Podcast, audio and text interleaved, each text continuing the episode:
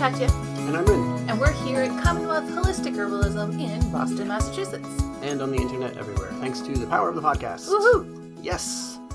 Okay, so today we continue on uh, herbs A to Z. Well, herbs on the shelf. Uh, approximately A to approximately Z.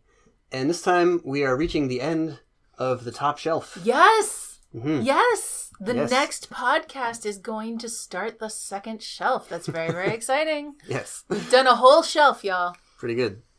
All right, so today we're going to be talking about Erigeron and Eupatorium, uh, perhaps more Englishly known as fleabane and boneset. Yeah. Those are our herbs for today.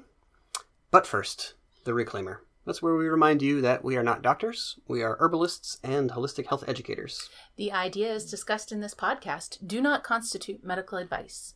No state or federal authority licenses herbalists in the United States, so these discussions are for educational purposes only. We want to remind you that good health doesn't mean the same thing for everyone. Good health doesn't exist as an objective standard, it's influenced by your individual needs, experiences, and goals. So keep in mind that we're not attempting to present a single dogmatic right way that you should adhere to. Everyone's body is different, so the things that we're talking about may or may not apply directly to you, but we hope that they'll give you some good ideas to think about and some uh, stuff to research further. Finding your way to better health is both your right and your own personal responsibility. This doesn't mean you're alone on the journey, and it doesn't mean you're to blame for your current state of health, but it does mean that the final decision when you're considering any course of action, whether it's discussed on the internet or prescribed by a physician, is always your choice to make. I never understand how I can make mistakes. It's right there on the screen. I don't know, man. It's fine. It's fine. Uh, If you heard a little floppy sound there, that was Elsie uh, shaking her head. Yeah, it's funny because as we settle in to start the pod, all the animals make their way in and Yes. settle down. So Ethelcat has arrived in my lap, and Yes. we are ready to go. we're ready to go. Elsie's here beside me. Hey, Fleabane. wait, no, before we start, I did just want to mention the Herbal Study Tips course. Herbal study tips. Herbal Study Tips. Available now. So uh, this this episode of the Holistic Herbalism podcast is sponsored by me and also Rin, uh, And, everyone else here. and our very cool new free course. You can get it for free. You don't need to put in a credit card, anything else. Uh, it's called Herbal Study Tips. You'll find it at, are you ready? You ready? Online.commonwealthherbs.com. And it has all kinds of cool activities that will help you, whether you are taking courses with us or at any other herb school, or even if you're just learning from books and your own experience and whatever.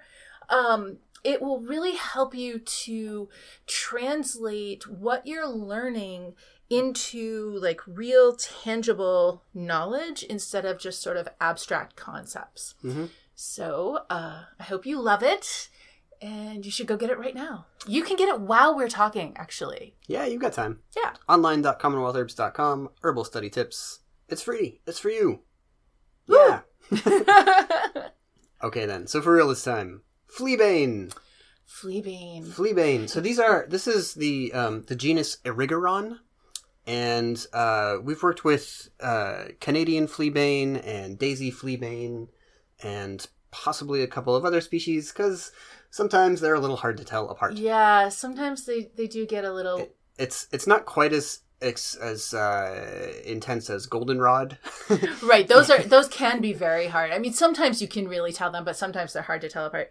Fleabane, the two, so the the this is an aster family plant, and the two most common ones that you'll see, one is Daisy fleabane, and that is the one that has a long, tall, single stem, and towards the top it may branch a couple times, but it has those daisy like flowers that have the eyelash petals. Like, really, they really look like eyelashes, white eyelashes around the yellow center.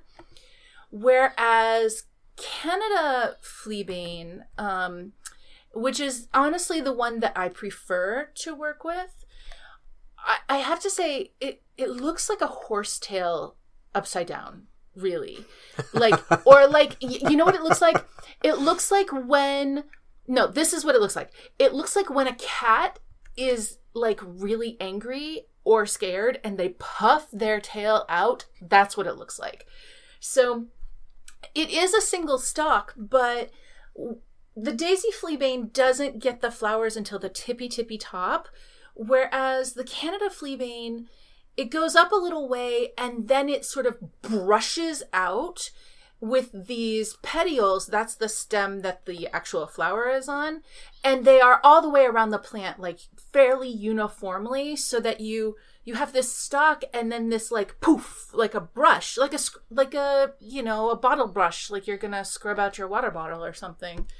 And then the flowers are very very small daisy kind of flowers just very very small um and sometimes it's even easier to identify this when it's too late. Um, like once it's gone to seed, because then all those little flowers become tiny little like pom poms of tufty seed parachutes. You know, like just like a dandelion gets that globe of of seed parachutes. Um, all of the all of the um aster family plants do that mm. um, to different extents and so Erigeron, the canadensis, does this, and it can it can be easier sometimes to identify at that point. Now, of course, at that point, that's no longer really what we want to harvest to work with medicinally. However, at that point, you can grab seeds, bring them home, put them in your own garden, or just a bucket of dirt. Honestly, they will grow anywhere and um and then you will have your own uh right yeah there. yeah that was something i wanted to to bring up about fleabane is that this is very easy to grow and it's one that i would encourage people to put in their like their like garden of feral plants yeah you know so we we do this um we've done this a few times but having having a garden bed or a, or like a half of the of the growing space not so much for like cultivated vegetables and even um, you know specifically cultivated herbs or whatever, but to say, all right, well, if I just let this be a vacant lot, I would end up with fleabane and goldenrod and maybe nettle and mugwort and evening primrose like crazy.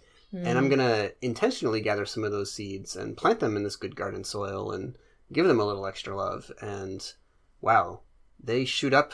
Yeah. They become large and and giving and enormous, and it's just great. So. Yeah. Yeah. Yeah, and fleabane really also like it's drought tolerant. It's mm. uh, it's drought tolerant in New England. I'm not certain that it would be like drought tolerant in Arizona, but it, but in terms of like if you live in a in a reasonably temperate place and you are going through a drought, like you won't lose the fleabane. Um, it's really really super hardy. Don't honestly don't have to pay much attention to it at all. It really just does its thing. Mm. Um I mean, you should pay attention to it just because it's a cool plant and you can get to know it and that's fun. But, you know, if you go on vacation, it's not going to die. Don't worry.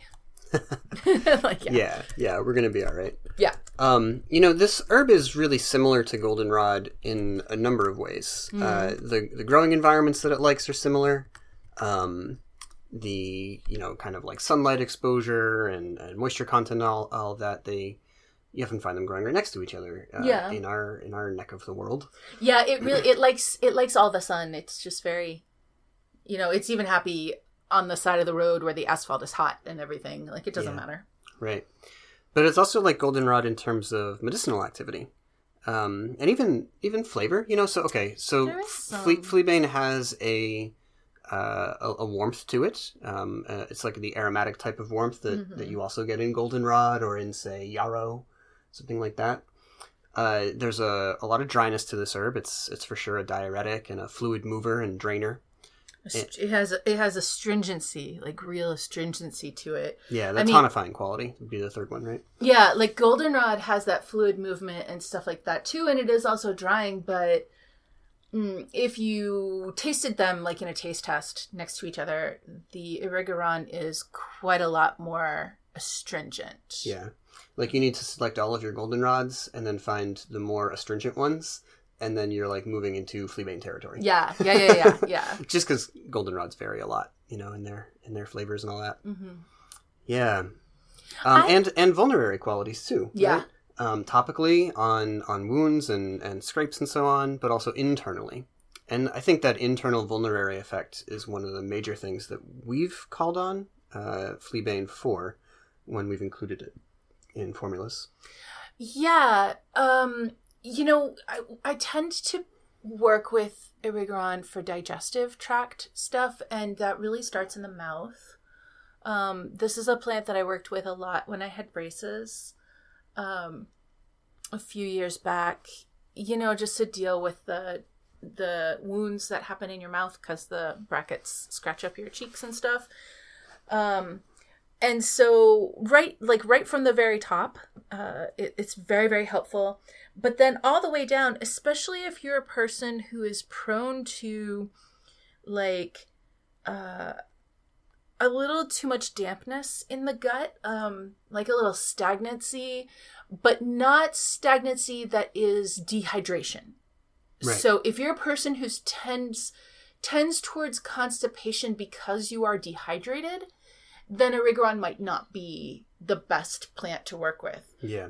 But if you're a person who tends towards constipation because you're super stagnant, you're not a dry person, but sometimes maybe you just ate some foods that aren't food for you, like More of a know, cold pattern than, a, than a dry or a tense pattern. yeah, exactly. Uh, in that case, then then it can be really helpful. But even if you like, I, I wanted to make the distinction around constipation because a lot of digestive stagnancy and a lot of digestive cold damp pattern can include constipation, but it isn't necessarily dry constipation. It's it's stagnant constipation. Um, well, okay, you know, you're listening to an herbal podcast, so you're not like shocked to hear people talking about poop, but it's also not like the most fun thing to listen to on a podcast. So whatever. Anyway, we're differentiating our cons- constipation here. um and and so but but when that issue is aside and either it isn't a factor or it's not like just the most important thing we're really talking about just bogginess in the gut. So if you deal with a bunch of bloating or like constant bloating it isn't even really bloating it's just there's just a lot of fluid in your belly. I mean that it is bloating but we think of the word bloating like culturally as something transient like i ate and now i am bloated and then it will go away Hmm. and so i'm kind of more talking about like if you just sort of always have that a bunch of extra fluid in your middle that's what i'm trying to say Yeah. Yeah. Try some Fleabane. yes Yeah. Uh, we like it as tea, primarily. Um, and again, it's easy to dry your own. You know, a dehydrator helps, of course. But you you can't buy it anyway Yeah. like you you need to dry your own yeah Right. yeah, it's sort of sort of why it came to mind in that in that like feral garden idea because Mm. you know we put uh, uh, certainly the evening primrose in there in, in particular to to have that homegrown and and because you can't really buy it easily other places. Mhm. Um, some of the others like the mugwort, you know, that's easy to buy, but man, if you grow your own, oh it's so much better It's really so nice. much better yeah, Um, a, a you know, if you're gonna dehydrate it, uh, this is very similar to goldenrod. Um, and you know, in the in the Materia Medica course that we have, I've got pictures in there about what the goldenrod should look like when you harvest it. And I don't actually have a picture like that of fleabane, but I'll get one this year when it gets to that point. I'll take one and I'll add it in there. I'll make myself a note.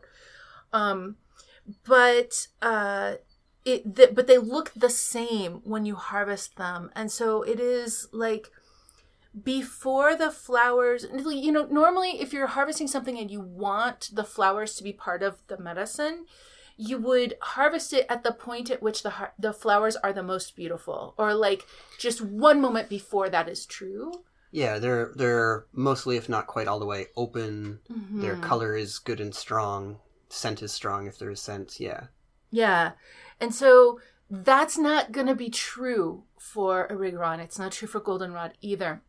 And the reason is because if if you wait until those flowers are open and lovely, when you try to dry them, the flowers will immediately go to seed and you'll get those fluffiness. Like it it, it happens so fast. Um and so you'll like load up your dehydrator with these beautiful flowers and you'll come back to it and it will be all dandelion fluff like except it won't be it'll be erigeron fluff but whatever and so the point here is that you need to harvest it when um when the flowers are in fact just not quite open. Like they're formed but they're still in there. You know what i mean? Like like they're just tomorrow they're gonna pop but not today. That's when you want them. Yeah. and and the the reason is because that way when you dry them they won't fluff up or they will but like just a tiny tiny bit instead of a hundred percent fluff everywhere Yeah.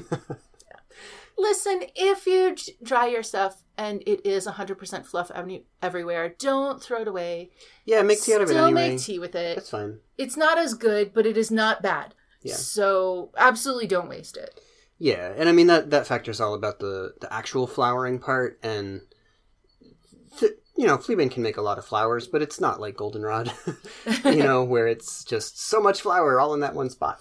yeah Um, with like when we harvest the fleabane, we tend to to take kind of the whole aerial portion all at once. yeah way more of the leaf than is my preference for goldenrod listen you know the leaves of goldenrod are fantastic but i prefer to work really just with the flowers with erigeron that's not the case it really is flower and leaf 50-50 or maybe even more leaf than flower. Hmm Yeah, the leaves have a little heat to them. Yeah, just like just a mm, maybe not as much as arugula but like just a smidge of definitely more than goldenrod does. Hmm. but maybe not quite like not as much as a really spicy arugula. Like some arugula is kind of just not even really worthy of the word spicy. So maybe you know but This is this is not. Uh, if it's rocket, then it's like uh, the one you made in science class in middle school, as opposed to the uh, yeah the, uh, Apollo stages and yeah. right right right this is like this is uh, our scale of of green leafy vegetables you know like with the chili pepper scale on it yeah except for it's gonna be rockets instead of chili peppers yeah you Mhm. guys y'all get it right Because people call arugula rocket sometimes. yeah yeah yeah i think in in britain maybe that's where they Yeah. say that the most Right. okay, anyway that was that was a funny joke y'all Uh, you can tell it's funny when you have to explain it. um, fleabane, fleabane. You know the name is maybe worth commenting on. Um, so fleabane is one of the, one of several herbs that has a tradition as a strewing herb, and that means you throw it on the ground and stomp all over it, um, or you know have it in the house and put it in places. yeah like rushes you know to cover the dirt of the floor Yeah. And the idea is that uh, as you stomp upon uh, the fleabane, it releases some of those volatile oils that give it the scent and give it that warmth you're talking about. Um, and that the, the little bugs and bitey critters and all that, they don't like that smell, so they go away. Mm-hmm. Um, we have not covered the entire floor of our apartment in plant matter that way, I suppose, except for when we're working with the dehydrator. That sort of happens for That is that does actually. But then we put like a sheet down, and Yeah. then yeah, You know, so we don't just- like get into the carpet. we, we don't really stomp on our plant material like it's grapes for wine or whatever. um, no, but honestly, uh, I have done something like that when we went to the woods and we were coming back and we had the dog and just like, oh, before we jump in and drive home, let's like chop down some goldenrod and fleabane and crush it up a bit, throw it in the back of the car, and uh, yeah, there was that time that she was really kind of. I don't know. We combed her a couple of times. Usually, like I bring a tick comb and a, or a flea comb in the car and like try to get the ticks off and whatever. Mhm. Eh, That was that, that one time. yeah. Yeah. But anyway, just to mention that as as part of the history of the herb and and for the name of it. You know, one other thing that I want to include in here before we move on, and sorry, we kind of went out of order with this because I was talking about digestive health and then we were talking about other fun things, and now we're back to digestive health. Um, but that that astringency plus the vulnerary action really makes fleabane a, an excellent candidate for including in your gut heal tea, especially if you are dealing with um, like mm, insult to the intestinal tract. So, you know, any kind of situation where you know that there's irritation and potential mm, ulceration, yes, but it doesn't have to be all the way to ulceration. It can be the thing that is between ulceration and irritation. Yeah, it doesn't have to be like like a quarter sized patch of the intestines that are like totally worn away and Right, right, like, right. like you burned a cigar through it or whatever. you know, Yeah. like yeah, there's there's like low grade, more distributed damage and inflammation that can happen. Yeah. Right, right, right. So I think like ulcerative colitis is a thing and it's diagnosable and and whatever, but like you don't have to have that to have damage to the inside of the intestine and you can kind of think about it like if you have really dry skin and then it starts to crack and you can see the like red lines um but just imagine that on the inside of you Yeah, on yeah. your intestinal tract Right, and that may not, and, and if we were choosing fleabane, this wouldn't be where there was dryness in the intestines. Um, it'd be more appropriate where there's dampness, you know. Right, but but yeah, no, And- sorry, I was just trying to the make and, a and there's like the like the laxity and the compromise of the intestines, and that often manifests with diarrhea. Like if somebody has IBS-D, you know, IBS with diarrhea, so there's spasm, there's discomfort, there's you know that water loss and everything. Um, fleabane would be a good a good choice for that. We may formulate it with other things for the individual, but um, it would certainly be one of our candidates. Mhm. Yeah. Yeah. Anyway, so just to to kind of think in those terms, but I don't. I I just don't want um anybody to get hung up on the the word ulcerative as like well that's part of a diagnosis and more to keep it like as an adjective of like there's some amount of damage here and it might be a lot and it might just be a little bit but but it's more than just woogie guts it is like there is actually some damage to the wall of the intestines that that is a really Mhm. awesome time to work with erigeron and and again you could just include it in with your calendula and plantain and catnip and chamomile and ginger and fennel and whatever else you would put into your gut heal Yeah. Cool.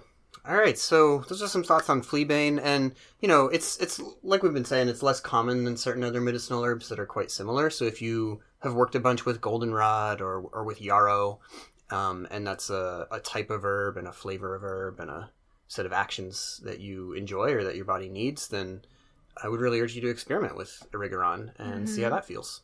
yeah Okay, let's talk about bone set. I love bone set.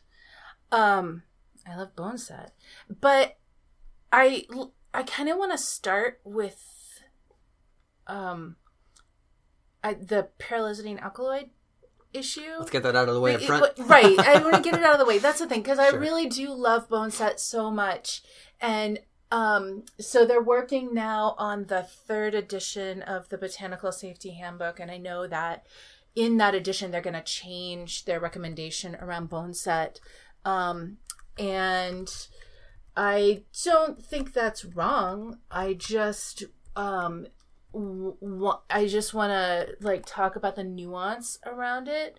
Um and so we can do that right now. Yeah. So what are we even talking about? So pyrrolizidine alkaloids are a particular type of uh, constituent that occurs in a number of plants. Um, they occur pretty broadly in the Asteraceae, um, uh, not in every single member of that family, but uh, in quite a few of them they, they show up. And there's within the group of PAs, pyrrolizidine alkaloids, there are there are subsets. Uh, there are some that are what's called saturated, and those are not very dangerous. Um, and then there are unsaturated PA, and those are more dangerous because they're more reactive. And the the kind of problem that this compound causes is that if you have an herb and you make tea of it or you eat it, you digest it, it moves through your system, and it comes to your liver. And there, um, especially those unsaturated PAs, uh, they can interact with um, actually the DNA in your in your liver cells and cause damage to it. Um, and this is occurring only in the course of what would normally be called detoxification or biotransformation, uh, where your body is, uh, you know, the usual way we describe that process is your body is taking a foreign substance, breaking it down, or combining it with something else to make it no longer dangerous and help you to get it out of the system. The trouble is that this particular type of chemical, it reaches that point, and instead of becoming inert, it becomes dangerous. And this is why the damage from the PAs happens in the, in your liver. It doesn't happen in your stomach or kidney or whatever else happens in the liver. Okay, so um, in Boneset particularly, uh, what we understand about the PAs so far is that there are some. uh, they're in there. Um, they're relatively small amounts, especially compared to this what we'd call like the serious PA herbs, like comfrey, especially Russian comfrey, um, and uh, ragwort, uh, senecio species. Um, in uh, in coltsfoot, tussilago species, there are some concerning PAs there. Um, but the ones in Boneset are not that dangerous by comparison. All right. Uh, Lisa Ganora, in the second edition of her book Herbal Constituents, she wrote that the ones found in Boneset are the least dangerous type of the unsaturated PA. So that that is a group of concern, yes.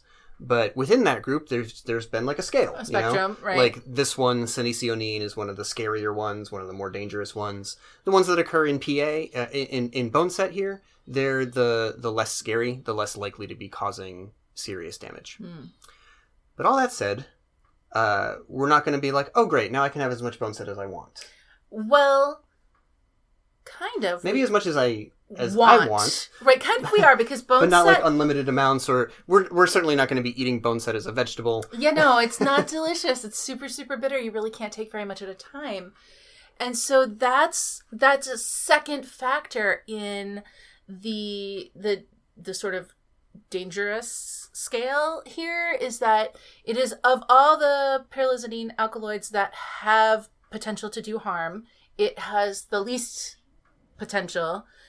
Um and then there are also pyrrolizidine alkaloids that do not have the potential to do harm. We're not talking about those. We're talking Right. about the ones that can actually hurt you. Right, right. Like there's like there's some PAs in echinacea, but nobody's worried about them. They're Right. not they're not the kind that can cause any problems. Right. You know, we hear about pyrrolizidine alkaloids in the borage family too. That is actually where people may be more familiar with pyrrolizidine alkaloids, like in comfrey and stuff. And pulmonaria, lungwort, is in that family. But lungwort has a completely non-threatening type of PA. That one is is fine.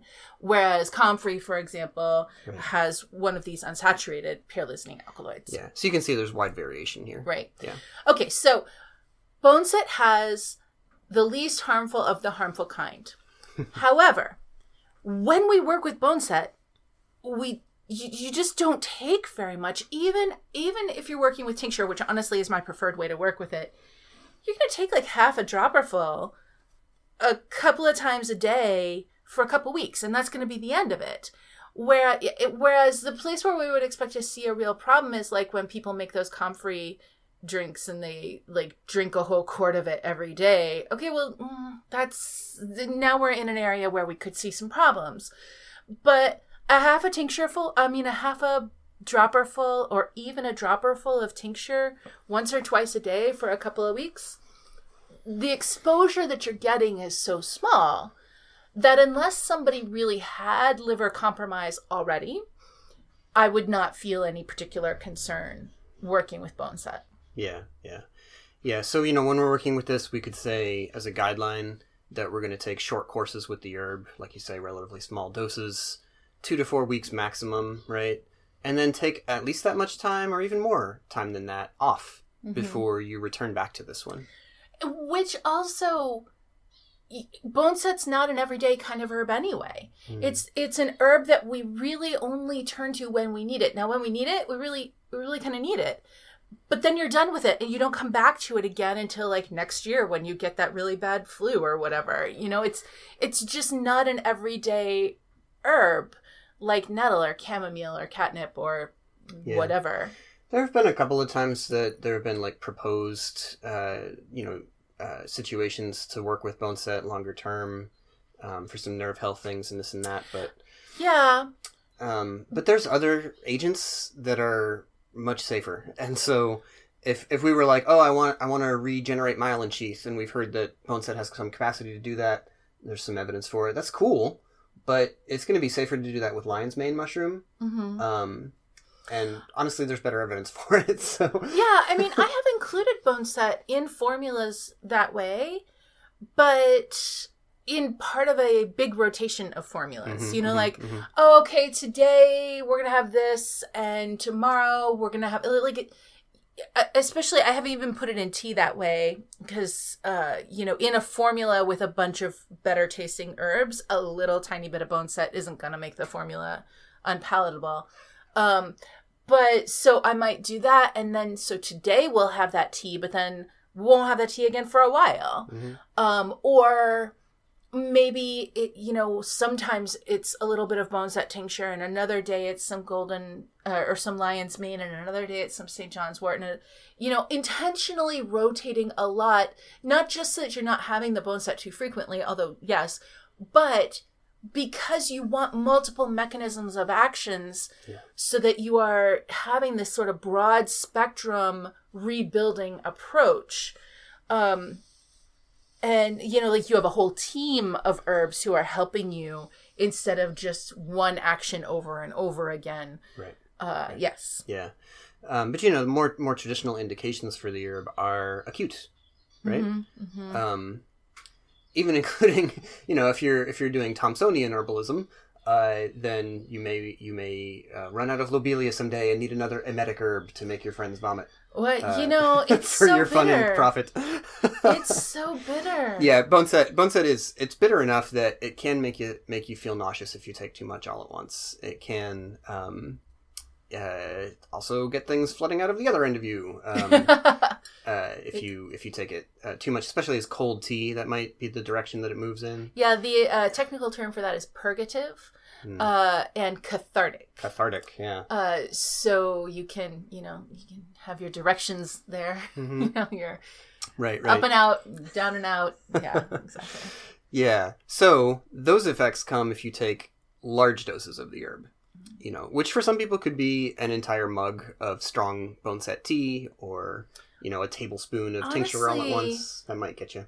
honestly i it, that's like one of those challenges that they tell people to do because you can't do it Yeah. like go ahead drink a whole mug of boneset tea like you can't actually do it You know, we say that, but then I remember uh I remember Annette. Uh, she was a student of ours like way back um, when I was just getting started and you were only 12 years into the game.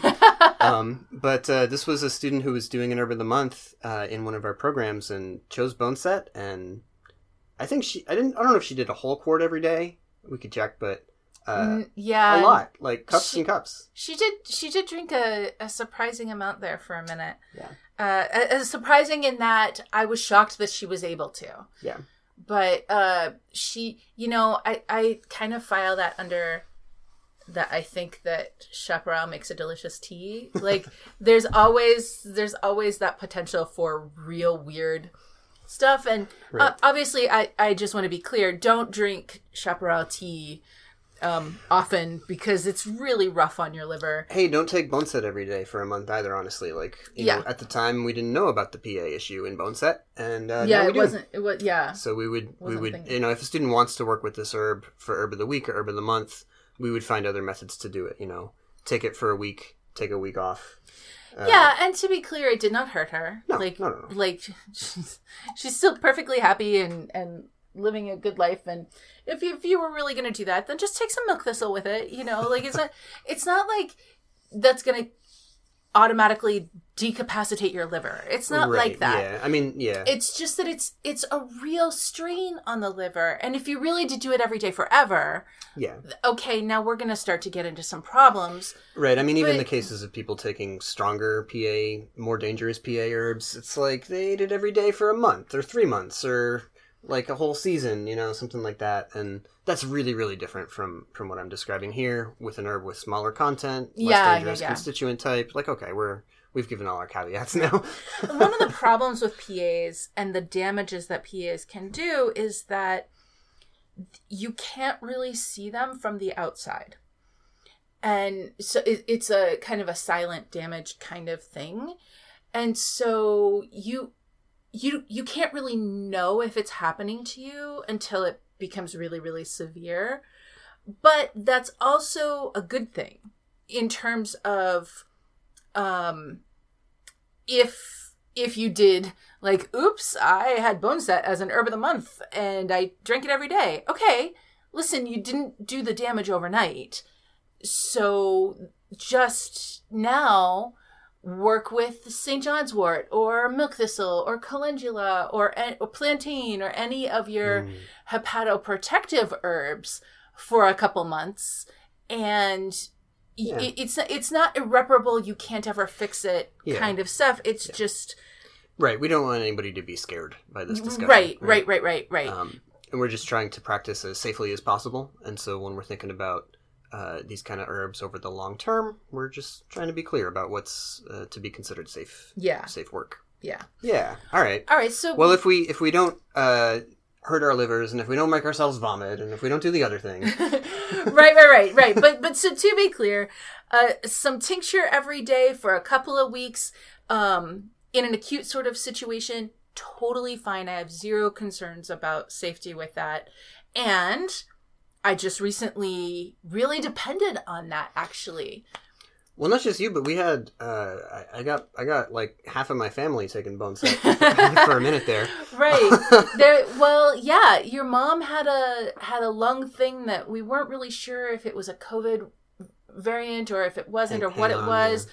But she was real sick for a while, and then your dad got it, and they both were so excited about the Boneset. Um, and then we we got um Omicron and I, I have to say that boneset really helped a lot in yeah. um dealing with that and recovering from that in a way that was very noticeable. Yeah. In a way that like um I'm trying to describe how overt, how obvious it was that it was helping. Like you could see a difference in about 20 minutes after I took it.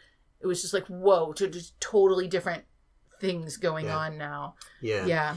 You know, Boneset has a, a very long history um, of being taken for these purposes, for when there's an ongoing, uh, well, today we'd call it a viral infection, mm-hmm. right? Um, uh, or also lingering effects afterwards. But if we start with while it's while it's acute or while it's still going on, um, boneset is particularly indicated when there is a bone ache, when there's that feeling of soreness that's like down at the bone level. Um, and that can happen in, in viral infections, especially ones that demand fever from the body, or, that, or to which the body responds with fever, mm. uh, because that can really use up a lot of your proteins, and especially if you're not hungry for several days. You know, like a lot of people get this bone ache because the body is kind of cannibalizing your muscle tissue for protein mm-hmm. uh, to turn into immune responders and all of that. Um, anyway, when you have that bone ache feeling in the course of a, of a, of a respiratory illness, viral illness more more broadly, then boneset is really worth uh, incorporating into your into your protocol. And that really, I think that was, um, you know, the central factor for me with with Omicron. You know, it wasn't there there wasn't that much coughing. There wasn't you know that it was really that intense intense fever intense bone pain and muscle pain. Um and so that really is exactly the textbook time yeah know? yeah. The herb does have uh diaphoretic qualities. It's actually um and this one always throws me because i i i often like expect boneset to be a cold herb but in fact, it has warmth. It has pungency, even. Uh, it has it has stimulating qualities, and of course, we think of it as an immune stimulant in in some ways. Mm. Um, but you know, boneset uh, is also a fluid mover. It can move some lymphatic fluid uh, in the system and help that to drain. Uh, of course, there's a connection to immunity there. Mm. Um, and uh, boneset is you know you can consider it one of our alternatives, an herb that can improve the circulating fluids, part through that draining effect, and then the other part is through that immune stimulation to get that kind of like cleanup, you know, Pac-Man uh, eating up detritus and all of that in the in the immune system. You know, I want to write or something about immune stimulant hmm because that word is so frequently employed and it's almost always kind of militaristic in its description of what's going on like put your immune system on the attack you know like whatever Yeah. and since it is almost always militaristic i kind of want to categorize the different plants that fall into that category as different parts of the military system Mm. so not everything in the military is about attacking things right some stuff in the military is about feeding people The, the army marches on its stomach, right? right and and about like even uh you know maintenance of equipment Mhm. and making sure that you know where the things are and you ship them to the right place and all that kind of stuff all that logistical support and um boneset falls into that category boneset isn't really like it's not like an a, an herb with tiny guns that's gonna go shoot at other like it's not gonna it's not gonna kill all the viruses itself it is Right. Yeah, it's not like a major antimicrobial agent.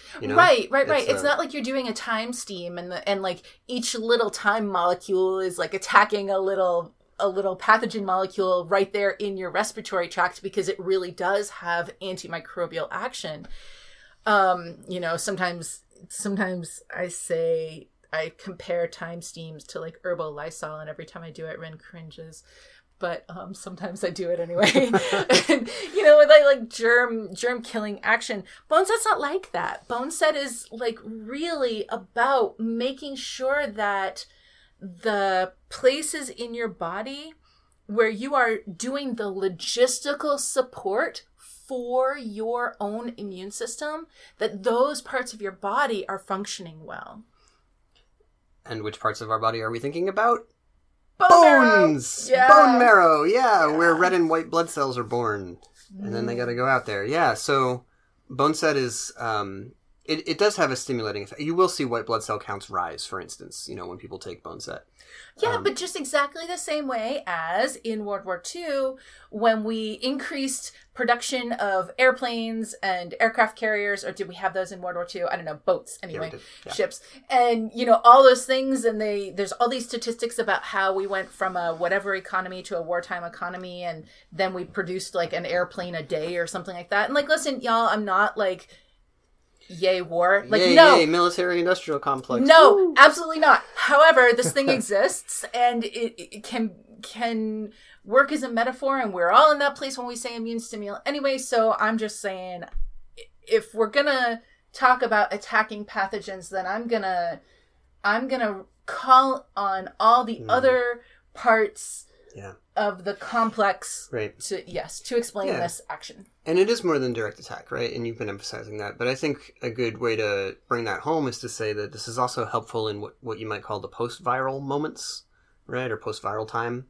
Uh, and this is where, okay, you got the flu, you got corona, whatever. You fevered, you sweated, you had snot for a while, or you didn't, whatever your symptoms were, right? And now you're mostly on the other side of them, but there's lingering fatigue. There's a Mhm. feeling that you're like, oh, I'm, I'm, I feel like I'm just susceptible to the next thing that comes by. Like I don't feel like my shields are up, you know. I, Mhm. uh, there's a feeling maybe of some lingering aches and soreness uh, that's not going away. Other things like that that are hanging on, and also like like happened for my my parents the, the other month. Um, it can be that feeling of like I just still have this heaviness in my lungs, or like this like slow drip of congestion that keeps coming out, you know. Mhm. And it's like, come on, I thought I was done with this two weeks ago Mhm. these are times when boneset can be really really helpful and you don't need a lot you know 10 drops of tincture taken three or four times a day is a, a dosing strategy that that uh, I was taught by Paul Bergner, Mhm. uh, and I remember it well, and and have turned to that same idea several times since then, uh, and found it really helpful. even I don't take that much. Like I, I, I know that you know if you're one of our students or a regular listener of the pod, then you probably are aware that I tend to take higher doses of things than Ryn does because my body is sluggish and I, uh, you know, I just typically need a higher dose. And so I might take a tablespoon of something, and Ryn might take a teaspoon of it. And that's Yeah. just because bodies are different, right? But even for me, in in the fact that I typically take higher doses uh, with bones that I don't like a dropper full, that's enough. I don't I don't need more than that. It isn't that I'm a f- like I'm not taking only a dropper full because I'm afraid to take anything else. I simply just don't need more. That's that's just all I need. Yeah. Yeah. Yeah, yeah. It just doesn't take much. Right. You know, one way that you can take your boneset, maybe maybe you you know you caught the flu, right? Everybody's got the flu. Now you're starting to get sick. You're like, it's the flu, okay? uh, so you may have some elderberry syrup around um, for such moments, and if so, Mm. great, good job. You got you got yourself uh, stocked up early. That's great. Uh, what you can do is to take um a shot glass or half a shot of elderberry syrup, and then take your boneset and squirt it, it right into the elderberry syrup. hmm Makes Um, it much more pleasant. half a dropper or one dropper whatever won't really taste it with the Mhm. sweetness from your syrup so it'll get in it, it's uh, kind of like a power boost for the for the elderberry syrup Yeah. um, and so that's a, a great way to take it and and this would work if you were like you've got an herb shop you can go to you can buy elderberry syrup you can buy boneset tincture hmm right if you make your own you can get some boneset in there from the beginning Yep. Right and we often make not an el- uh, elderberry syrup, but a winter elixir, which does include elderberry, but this is mainly like a tincture and honey extraction mix. Yeah, so I'll take the elderberries and extract them in honey, fresh, and then I will um, take a bunch of herbs that I want to include and tincture them, and then combine those two. And actually, in the cold and flu course, Mhm. um, on our on our school website online.commonwealthherbs.com um, there is a video that shows all the herbs that I put in, the proportions that I put them in to make the tincture, and then to make the elderberry infused honey, and then combine those together. Sometimes I retink- retincture the elderberries after Mm. I have strained them out of the honey because you you can still get quite a bit out of them. Um, but uh, but then I combine that and and then you get that tincture and the tincture usually has like a little boneset, some blue vervain because um, I, it's hard for me to rest when I get sick, and so I need an herb Mhm. who will help me do that. Yeah. It always has sumac, um, some catnip. If it's been a good St. John's wort year, we'll put some of that in. Yep. hmm um usually some goldenrod some purple loosestrife Yeah, that's good stuff. um who else goes in there it's, ca- it- it ca- it's a little different every year but those are the ones that are always in Yeah. Um and then sometimes you see something and you're like ooh that looks really good one year i put a bunch of nettle seed in because the nettle seed looked really fantastic hmm um oh Yeah. ground ivy usually Ground ivy. Yeah. now yeah. listen, ground ivy, uh, I tincture much earlier in the year than these other. All these other plants I'm talking about, they're all ready to harvest at about the same time. Yeah. Ground ivy is much earlier in the year, and so I tinctured that separately and added in The St. John's wort we might tincture earlier, like in the a high little summer, earlier. you know? Yeah, yeah, yeah. Um, and then it's kind of towards the the autumn time when the when the goldenrods are just about to to fully pop, hmm and hmm it's time to harvest And them. the and- loose strife is so pretty. Yeah, yeah. So that's our winter elixir, and um, the the boneset does make a big difference, even though you're only putting in small amounts. Yeah, you don't need much. Like in the whole, I'll make a like half gallon of it, and um, I don't know. I put in like four flowering tops of boneset total in the whole half gallon. You Mhm. know, it's not like there's very much in there, but it it's enough. It makes a big difference. All right. So that's some thoughts on fleabane and on boneset. Next time we're going to be looking at meadowsweet and fennel. So Oh, that's going to be pretty exciting. stay tuned for that one. Two plants we love to talk about. I mean, every single time we say that, ooh, I want to talk about these plants. Yeah, yeah. it's true every time, folks. All right, so um, we'll be back next time with some more of that. Until then, take care of yourselves, take care of each other, drink some tea, Drink some tea. and we'll talk to you again soon. Bye bye.